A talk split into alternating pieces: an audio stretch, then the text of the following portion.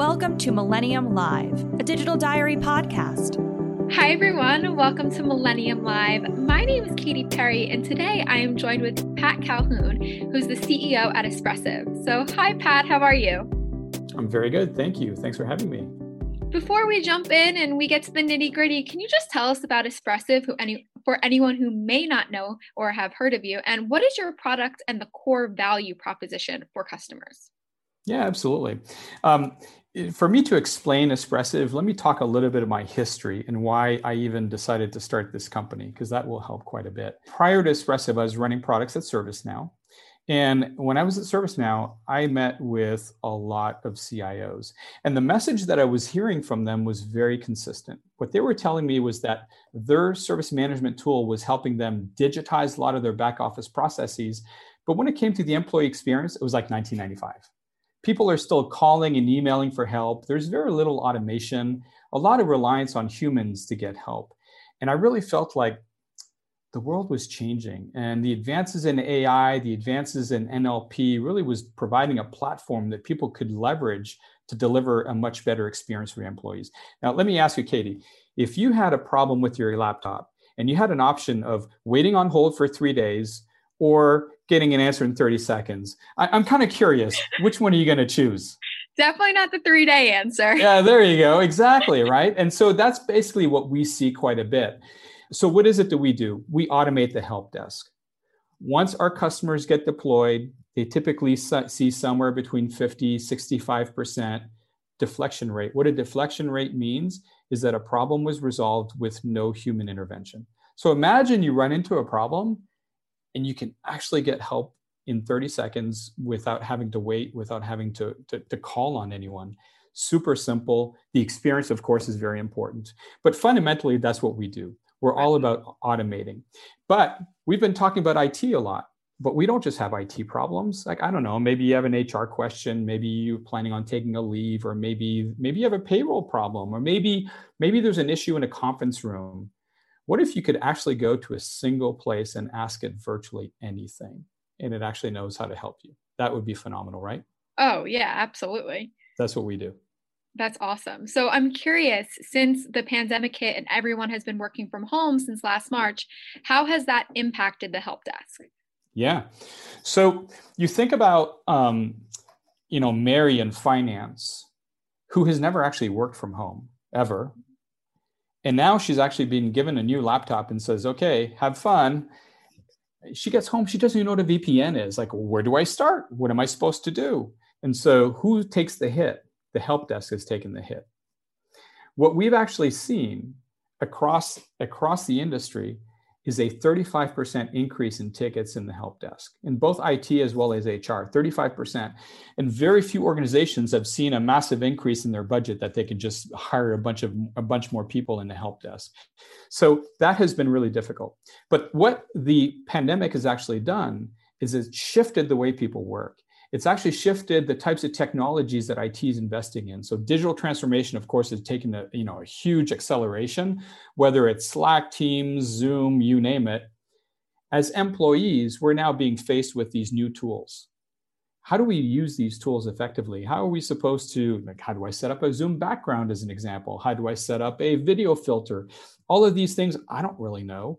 And technically, I could Google it but I also know that there's people in IT and that's their job, and I'm just going to call them and they're going to give me an answer and they're going to do my research for me. So phenomenal. That's exactly what I'm going to do. So as a result of that, it's actually been a challenge for a lot of organizations as people now have leveraged new tools working in a way that they've never worked before. And that puts the basically the burden on, on the help desk. But I'll tell you the other thing that's also caused some problems is for people who have are working from home, who have distractions at home. I don't mean that in a negative way. I mean, I have kids, right? But you know, whether it's kids on Zoom, it's whatever it happens to be, the number of hours and the time that people have available to work is limited, right? Sometimes you you have these distractions, and so when you want help, it has to be help on your time, not when it's convenient for whoever's on the other side of the phone. So we've actually found as well that being able to go to a virtual agent and ask a question when I actually have availability is much better than being put on hold. And sure enough, it always works this way. The person gets to me as soon as I walked away from my computer because there's a problem with Zoom, right? Always, always. Exactly. So I'm curious, as organizations are shifting to these collaboration tools, are they leveraging them to help offload the questions for the help desk or no? Yeah, they they have, and I think what a lot of organizations have found is that it's creating a level of complexity. So Slack and Teams, right? Phenomenal platforms. We use them. Um, and what a lot of organizations are thinking now, because people are starting to find that they're living in Slack and Teams. Like I used to live at the office, I used to live in my cubicle, I used to live at the coffee machine. Now I live in Slack and Teams, right? And well, in Zoom.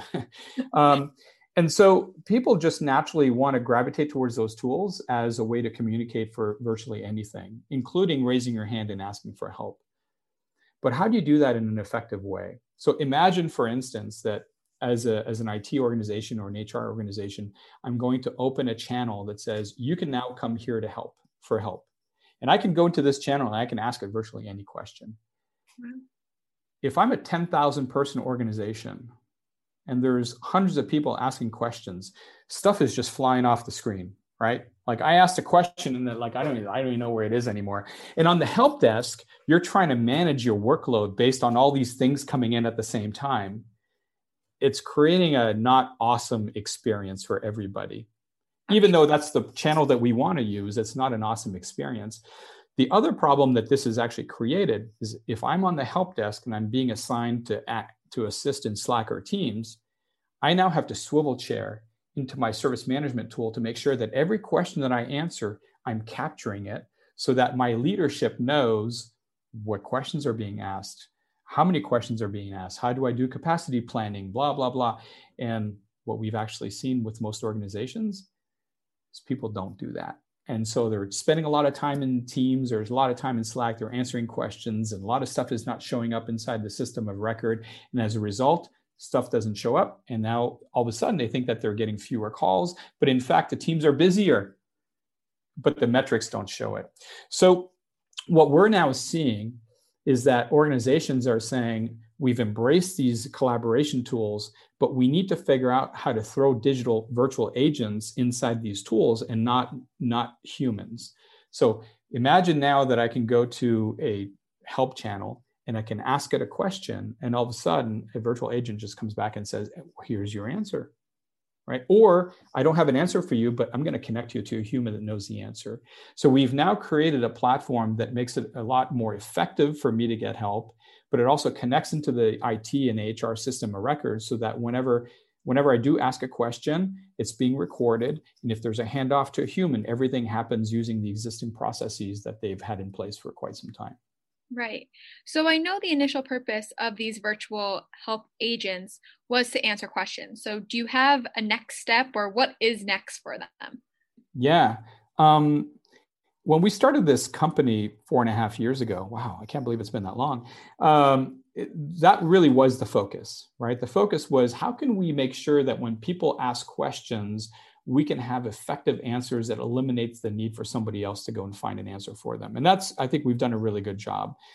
But now people are saying, how else can I reduce the load on my team? And it's right now, it's all about automation I'll give you a couple of use cases, right? We have a customer where every time they onboard a new employee, a new hire, they have to create 20 tickets for basically 20 tickets that are access related for different applications right? So i have i need 20 different applications so there's 20 tickets. And there's humans of course that create the tickets that manage the tickets that create the accounts blah blah blah. Well now somebody can literally say and a manager can go in and say I have a new hire, collect the information on the new hire, and everything is fully automated, including the creation of the accounts. Right. right? Imagine you want to get added to a mailing list. Well, today you could technically go and try to find the place in Office 365. Or you probably do what everybody else does is just call the help desk and say, I need to be added to this mailing list and have somebody else do that work for you. Or you could just go to a virtual agent and say, I need to be added to the mailing list, and it does it for you. So now what we're seeing is automating tasks, password reset, creating accounts, managing distribution lists. We're actually seeing a use case being deployed by a customer now where they're using a virtual agent in front of their finance system. So whenever you have a question about a, a purchase request or a purchase order, you want to create one, you want to change one, you want to cancel one, you want to get a status on it, all you need to do is just use a human language and natural, your natural language and just ask the virtual agent. Behind the scenes through our integration, we can basically start creating all of that content. So it's really now about completing tasks much more so than just answering answering questions. Wow. So I know you just mentioned the 20 tickets for someone being onboarded, but do you have a specific example of a customer case study of the value of implementing this virtual help desk? We have a, um, a healthcare customer um, that just went live about three months ago. And for them, they're, um, it's, I mean, it's a phenomenal space that they're actually in. And for them, their number one problem was they're growing so fast they can't hire enough people in the help desk. They can't hire enough people in HR to keep to keep pace of of the growth of the company. So they've made a conscious decision that they're going to go with a virtual agent so they can basically maintain their headcount, right? They've been deployed now for two and a half months. They're seeing almost 60%, uh, 58% to be specific. 58% of employee questions are fully automated using our virtual agent in IT, in HR, and in facilities. And they are saying that they're seeing a path to 70%. Wow. 70%. Wonderful. We actually have a customer um, on the East Coast. It's a gas and electric company. This is a really interesting use case. They were outsourcing their help desk. This is an this one's an IT um, use case, but they were outsourcing their help desk, and it was offshore. The experience was not great the employees were up in arms and they recognized that they had to do something different. So they basically they they changed their outsourcer to be an onshore outsourcer. The good news is employees really loved the experience. The bad news is it was so expensive the company couldn't afford it. So they decided to move away from the outsourcer.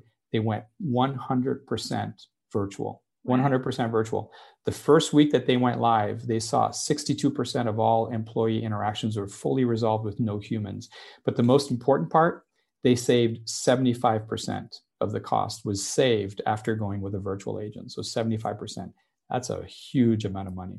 Oh. So, a couple really interesting examples of customers that have been very successful using our platform. Absolutely. And those are great examples. Well, Pat, I don't want to keep you too long today, but thank you so much for this conversation. It was so informative and it was great learning about Espressive. Thank you, Katie.